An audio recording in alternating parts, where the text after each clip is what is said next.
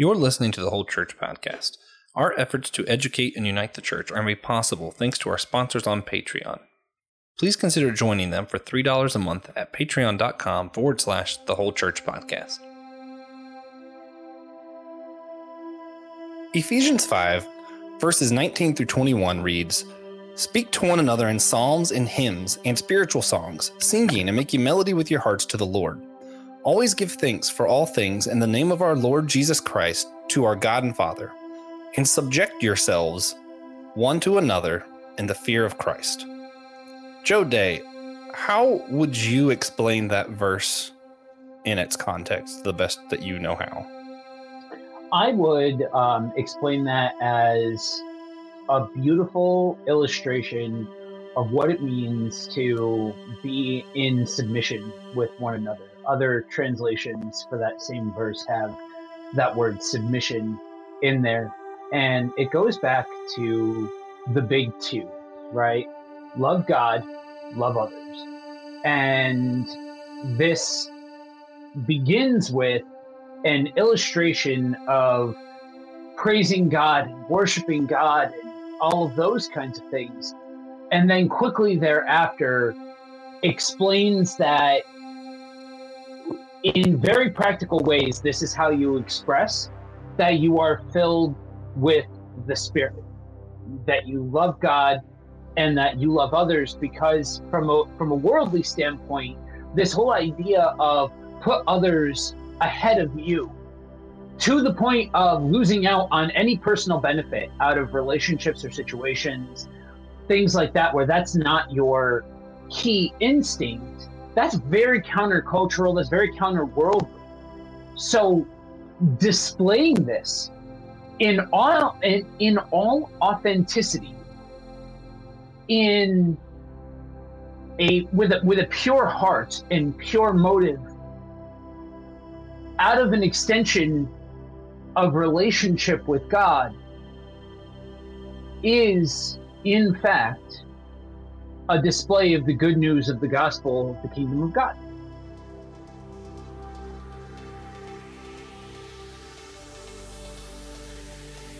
Hey, everybody, welcome to the Whole Church Podcast. This could be your favorite Church Unity podcast. Maybe you know of others. I don't know. I am one of your co hosts today, Joshua Noel, here with the one and only, the greatest co host to ever grace the face of the earth, TJ Tiberius Juan Blackwell. Welcome to the show. Thank you. Thank you. It is so good to be here. Yeah, welcome uh, but I, I have to give I have to give uh, honorable mention to uh, the mantis from Space Ghost Coast to Coast. Wait, what? He's my favorite co-host. Oh, okay. Or an Elmo was I don't know who that is. Yeah, I don't know who that is. Anyway, uh, if you're already listening here, half the battle is won. Uh, we could win the war if you go to Apple Podcast or Spotify and rate this show. Uh, it is imperative. We need your support. And it would mean a lot to us. Thank you. Yeah. Yeah. Guys, today we are doing what's going to become a Patreon only series where once a month we are just going to kind of break down the news of the month or the news of last month, as is the case today, where we're going to be talking about some of the big events in April and honestly some other months, just some current events, uh, thinking of it through a whole church Christian um, ecclesiological ecclesiological. Wow, that's a big word. Perspectives, and we're just going to think about what do these mean for the whole church. Uh, if you'd like to hear more, like what you're going to hear today, then you should go to patreon.com forward slash the whole church podcast. Follow us, and you will get this once a month. TJ and I will be going through great lengths to make sure we do an extra thing a month. It's hard for us to do a thing. It is. Anything so at all. Yeah. Uh, that being said, um, TJ, actually, I was thinking about switching up the silly question. Would you be okay with me switching the silly question? I guess. Because today that there that this episode comes out is a special holiday to both of us. Uh, May the fourth. Uh, it's the Star Wars holiday. May the fourth be with you. So I have to ask TJ if you could have any of the Star Wars like animals as a pet, which would you want? If I say a Wookiee, does that count as slavery? That would be a question for someone who knows Star Wars better. I would probably have asked you that. I think it does. Yeah, so don't do that. I uh, I'm gonna go with uh, an Acklay.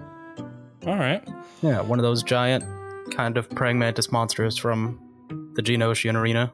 You know? Yeah, I thought about doing a really cool answer from like the Clone Wars show or something that's not like super mainstream. But then I was like, what if I not only went mainstream, but went with like some of the movies everybody hates and gave an answer that everyone's going to hate and say the porg. say porg? Hmm, that's Yeah. crazy. Yeah, I know everyone's going to hate that I said that. But you know what? They are adorable. I don't care. Yeah. Mhm. Yeah. So, TJ, are you ready to, to talk about some current events? I've never been more ready. Yeah, I'm gonna I'm gonna talk about some articles and ask you questions about them. Yeah, that's how this is gonna work. well, guys, so uh, Christianity Today. Um, I say recently. This is sort of uh, it was March of um, this year that they published it. This re- this investigation started in May of 2019 when Timothy. How would you say that last name, TJ? Uh, Dalrymple. Okay. Yeah. Uh, he is now the head of Christianity Today, the chief editor, whatnot. Um, kind of stepped into a tricky situation, saw some um,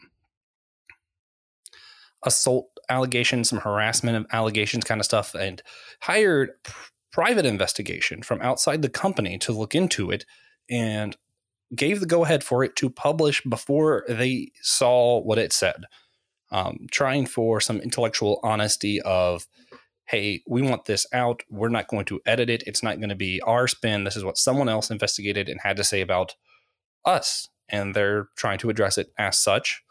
Um, the investigation basically came up with hey uh, nothing is wrong inside the company technically from like a legal standpoint but there are some concerns with harassment. Uh, a lot of harassment has been taking place a lot of mistreatment of women um, and when the thing when the article came out saying that Christianity Today was basically exempt or whatever, um, the the chief editor uh, made a statement that we do believe the stories of these women, and he wanted to make sure that the company was standing by them and went for some of the recommendations that the private investigation came up with. So, from Guidepost, there was a list of recommendations for Christianity Today to do today to do yeah, that's fun.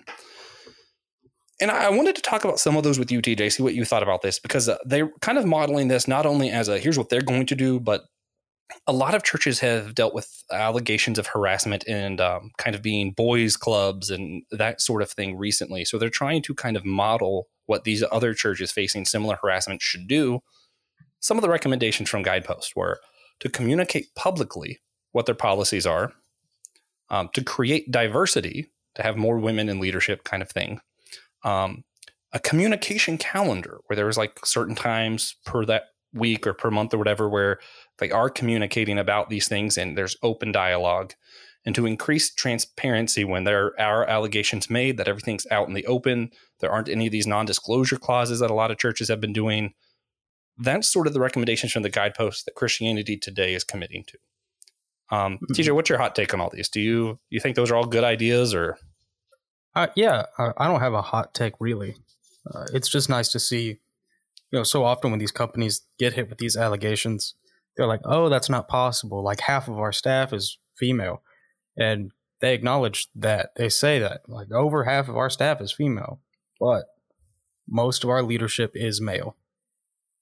There's one female executive currently, and we just lost another one. And then they agree, decide. I don't know. I'm bad with words today.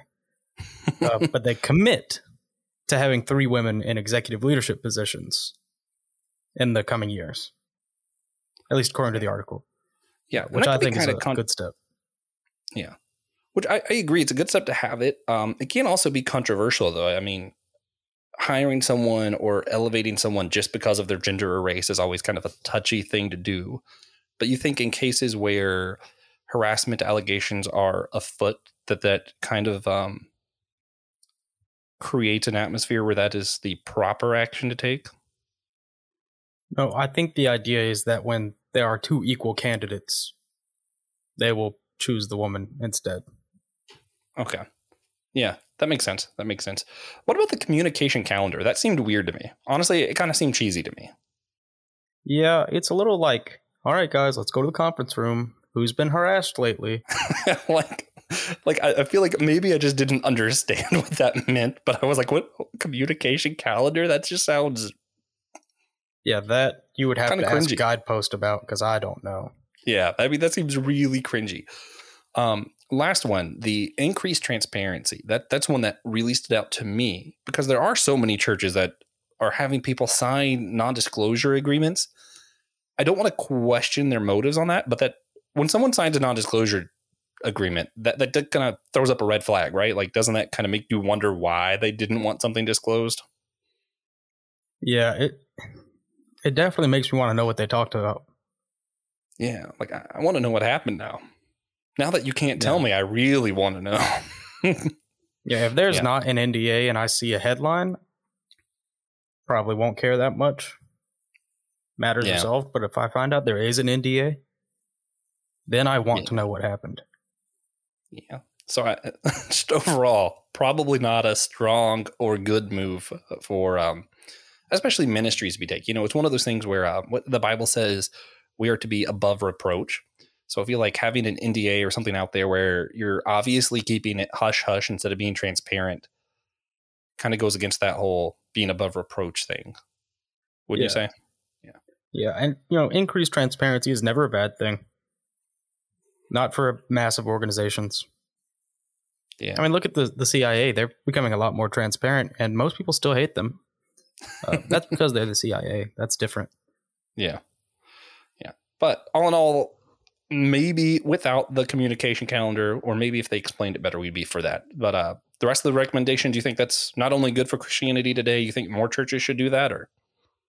Yeah, I, I wouldn't say churches so much. This you know, coming from a small church, this seems like a non-issue. Yeah, uh, but definitely your larger organizations with a few thousand members. Yeah. Well, when your staff is like a pastor and maybe an associate pastor and a volunteer youth leader, yeah, it's not quite. I, I don't think you need to be super concerned with diversity in that because it could be completely coincidental that all three of those are the same race. Mm-hmm. But if you have a larger staff or a larger church, definitely consider diversity representing the congregation. You know, Sure. I don't know. I don't know. But uh, all of these seem like good things, especially for larger organizations.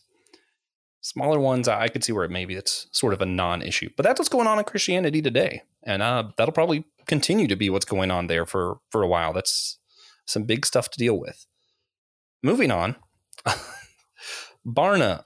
Always like to talk about Barna. We had um we had someone from Barna on the show last year, and I've been following them a little bit more since then. Um, they recently, well, say recently, the last few years, they've been publishing articles following a decline in trustworthiness of pastors. More and more people are reluctant to trust pastors for spiritual advice, for personal advice, and especially for political advice. And the, this article that came out on February 16th also showed that more pastors are concerned about other pastors' authority. Like they are suspicious of other pastors. Um, so TJ, first uh, for those listening who don't know, uh, do you know remember enough to tell them who the Barna Group is and why we're concerned with pastoral authority? Well, the Barna Group distributes a lot of information, a lot of infographics to, you know, tons of churches around the world, especially this country. Uh, so they're the ones kind of getting out there and taking surveys about what pastors think, what congregates think, uh, all sorts of those things. If you've ever seen a stat in a church or about a church, it was probably taken by the Barna Group. Yeah. I mean, that's basically who they are. They're the people that pastors get all their stats from, more or less. They're the statisticians. Yeah. The church's statisticians. That's that's a mouthful.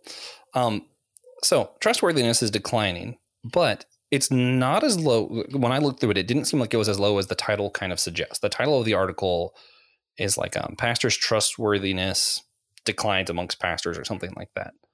Um, when you look at it, people are saying probably instead of definitely. That's where the decline is. It's not people going from I definitely trust pastors with my personal life to I definitely don't. It's definitely to I probably trust them.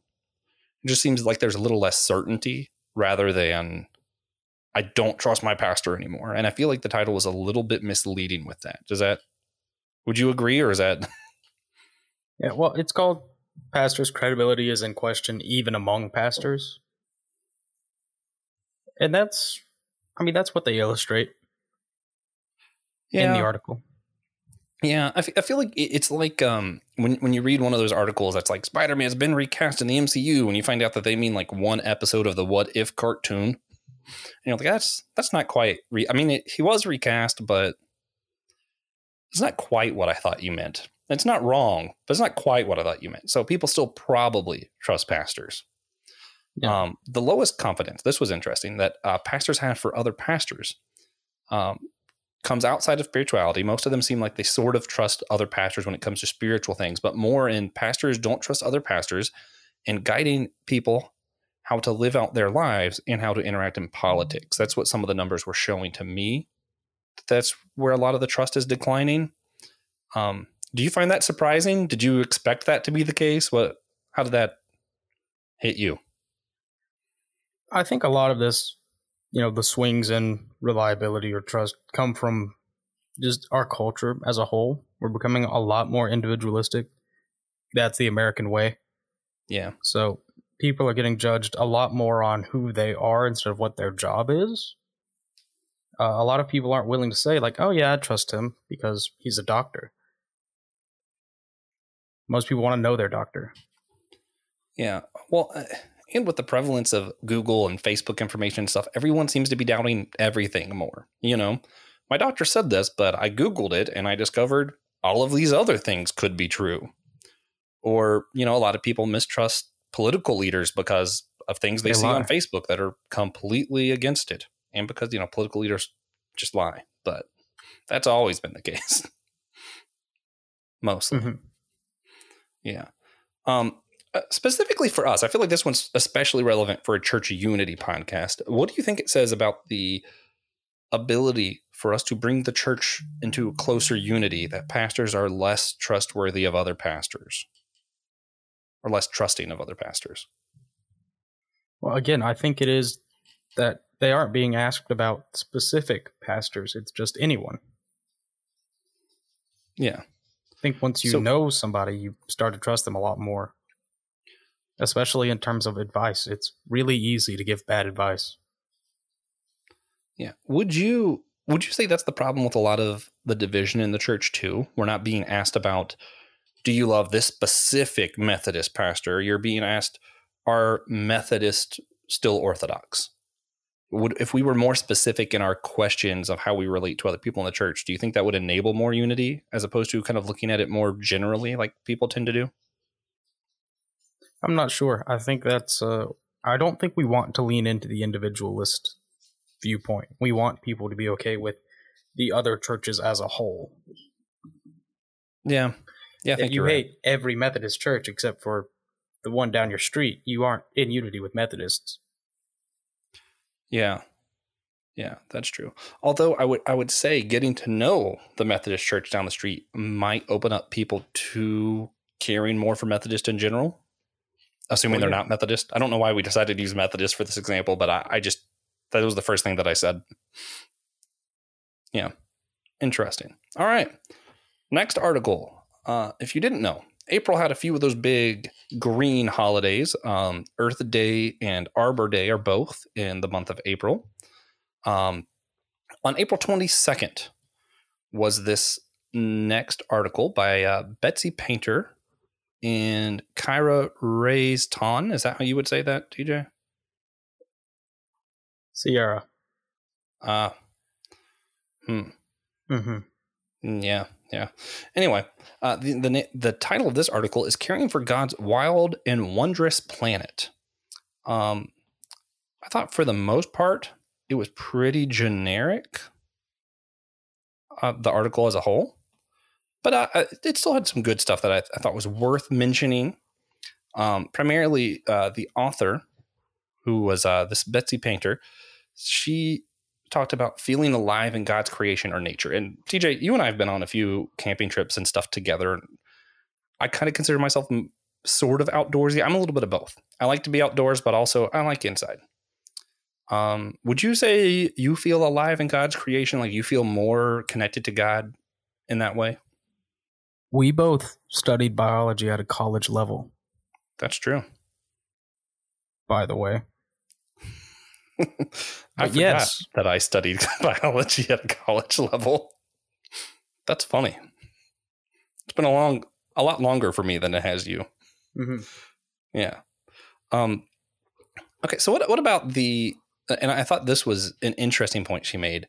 Uh, how there is a difference between people who want to kind of worship nature and treat it as though it is God and as though it is the most important thing, as opposed to having gratitude for what God's given us and caring for it. Um, I had a quote I wanted to read and kind of get your take on, TJ. Um, from the, from the article, she writes, "When our appreciation for nature's beauty is linked to our gratitude towards its provision through and connection to Christ, we can confidently enjoy creation, including the magnificent coral reefs and sublime mountains, and give God glory." You have anything that you would add to that, or? I mean, I, I've never really liked talking about the planet as if it is just something for those of the faith to enjoy. Yeah. Uh, I just a lot of the language associated with it just does not click with me. But uh, yeah. definitely, if you are perceiving nature as one of God's gifts to man, a lot easier to want to take care of it. Yeah, and I think if you are Christian, it is good to see God's glory in nature. Um, mm. But you know, uh, it's, a, it's kind of a theological principle, but it comes from Paul's writings of how there's common grace, and then there's um, special or revelation kind of stuff. Um, common grace being just the good things God gives to all of us. So I think TJ is definitely onto something where God didn't give all these wonderful things just for those who believe Him. These are for everyone. Salvation are only for those who believe Him.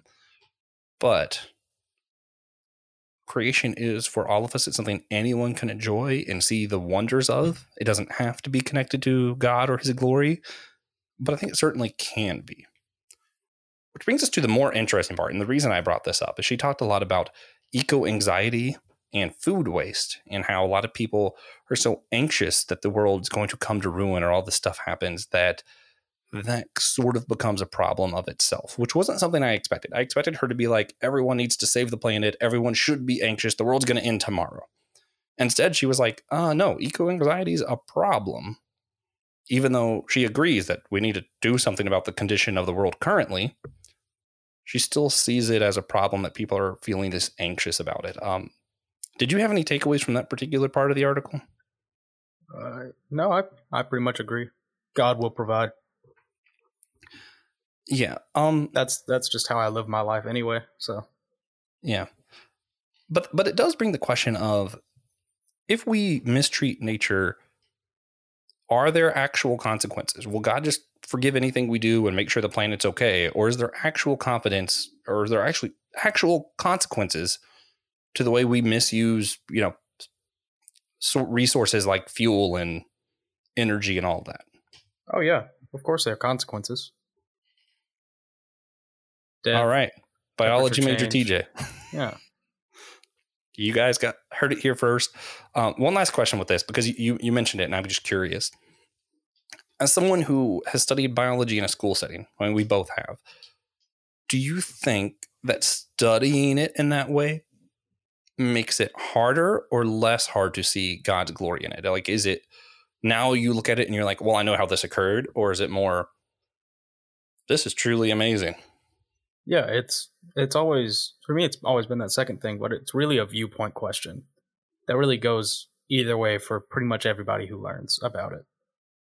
It's like because yeah. that's it's an atheist talking point. It's like, oh, you're telling me God created the human body perfectly with all these veins? Like, yes, that's that's why it's amazing. Yeah, bozo. Yeah, yeah. It wouldn't be no, impressive. It, it's interesting. Had like one blood vein. yeah. Um, Richard Dark- Dawkins, that was like one of his big things is all of these complex things, you could clearly see how it was formed over time and thus couldn't have been creation. Whereas I'm more like, it looks like this was a plan that was slowly put together. That someone had to do the planning. So yeah, perspective. Just you know, he sees one thing, I see another.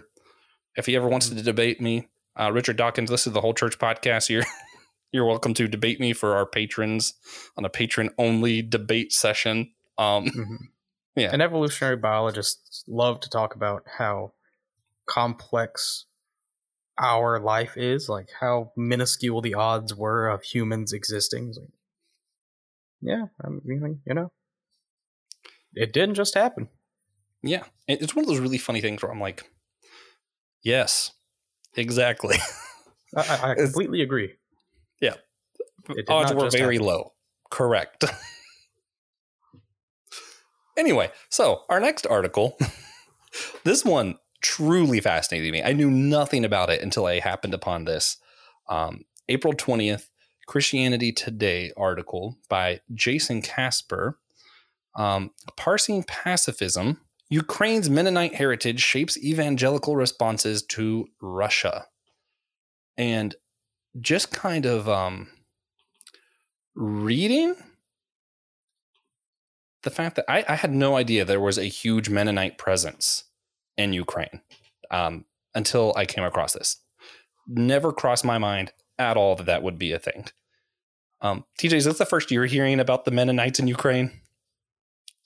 Mennonites specifically, yeah, Yeah.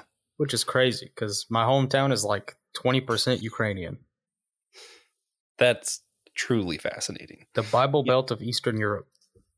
Yeah. Yeah. Um, so par- part of this article is talking about how many people in Ukraine, uh, particularly the Mennonites that still exist because there's a long heritage there, are complete pacifists, but are staying because they want to participate in the war as a pacifist. Which man does that sound contradictory? um, but the idea is that they want to remain to farm, to do the things that aren't the actual fighting to support the soldiers. Um, which some might argue is participating in the violence, even though you're not firsthand participating in it. I don't know. TJ, does that? Are they participating in the violence? Or is it still pacifism? Pacifism is a tricky subject. Yes. If you're being forced to fight, you don't have a whole lot of options. Yeah. Yeah. I, I feel like they're in a tricky situation. One thing that was interesting in this, um, it, it talked about how the Orthodox Church, which is also prevalent in Ukraine, declared that it was okay to fight back. But because Protestants don't have a central authority like that, a lot of your Protestants there who, you know, they trace their origins back to the same as the Mennonites. So, whereas in America, a lot of Protestants are uh, not eager for war, but more okay with war. That's not the case in Ukraine. A lot of Protestants are very much pacifist and they're waiting for some kind of authority or for someone or some sign that it is okay to fight back. So it's a challenging topic for them right now in Ukraine, whether or not they should be fighting. Mhm. Um, so again, you know, farming, they're pasturing, they're healing, um, but they're working in war as pacifists. Um, as far as church unity, TJ, how do we I mean, do we is all we can do just pray for the Ukrainians? Is there is there anything else we can do? Like should we pray specifically for anything for our fellow church folk there? Uh, well, obviously we can pray. Some people can afford to contribute. Hmm. Some people are able-bodied enough to go to Ukraine. Just an idea. Yeah. Not for me personally, but uh, I think the difference in you know the Protestants of America and the Protestants elsewhere is that uh, America has not had a, a war on its own soil in Yeah. a couple hundred years. Long time. No one alive has ever seen it. Uh, So it's a lot easier to distance ourselves from what war actually is. I'm, That I'm makes gonna someone a lot little- less likely to be a pacifist. Yeah I'll be a little bold-ish here and just let you respond to what I'm what I'm thinking. Um, I I, I want to say also reach out to your leaders. Know, maybe if you want our country to be more involved, write to your senator. If you think we're doing enough and you're just appreciative of your senator, you know, let them know that too. Um, your pastors. I know some churches are able to do some things. Our church actually has a minister who used to live in Ukraine, who's currently in Poland, or he was in Poland last time I checked, and was helping get supplies across the country line, country border to Ukraine and the people who are kind of in the midst of this situation. So you might be able to talk to your pastor and see if your church is doing anything and if there is any way you can contribute. Does that sound like a fair fair way to do unity? Yeah. Or- I mean, if that's if you know you or if God is calling you out to help Ukraine, then absolutely do that. Yeah. But definitely be praying. Um, you, you know, it's always striking to me, and I know I've probably said it before, that the whole brother and sister thing comes from where so, someone told Jesus that his mother and his siblings were looking for him, and he says, Who are my mother and my siblings other than those who are doing the work of God? It was literally his mother and his siblings, and he was making that equivalence. So I would like to think that we would think of this as our own blood in Ukraine, in the church, trying to figure out what to do there. So when you're praying, do it with fervor. That's all I got.